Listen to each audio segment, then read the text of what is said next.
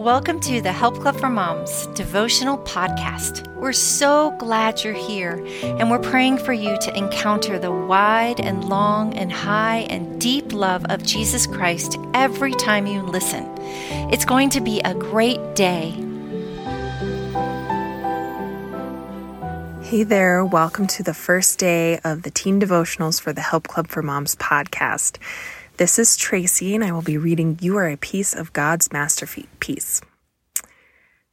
Father God, I just thank you for this opportunity um, to speak to some young hearts today. I pray that you would be instilling wisdom, planting seeds in their hearts and growing it, Lord, with the wisdom that is being passed on today. And I pray that you would bless them and that um, you just open their their minds and their hearts to what you have to say to them today about who they are in you.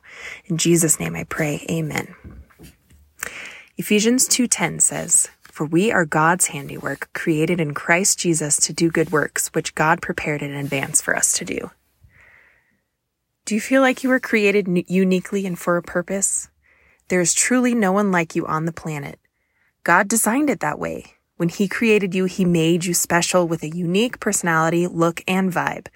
Think of it as a gigantic puzzle. Each person is a piece of God's masterpiece, and it wouldn't be complete unless each piece played its individual part. Sometimes we can feel insecure about who we are as we look around and compare ourselves to others.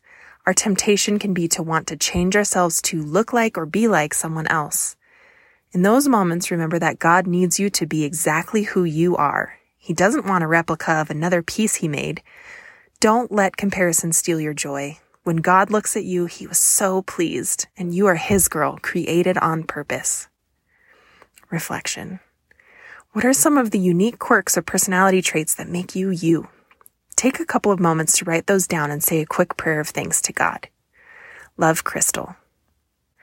Father, I thank you so much for this wisdom, Lord. I pray that you would be speaking to each of the young girls listening to this, Lord, and bringing to mind all the amazing ways that you created them uniquely.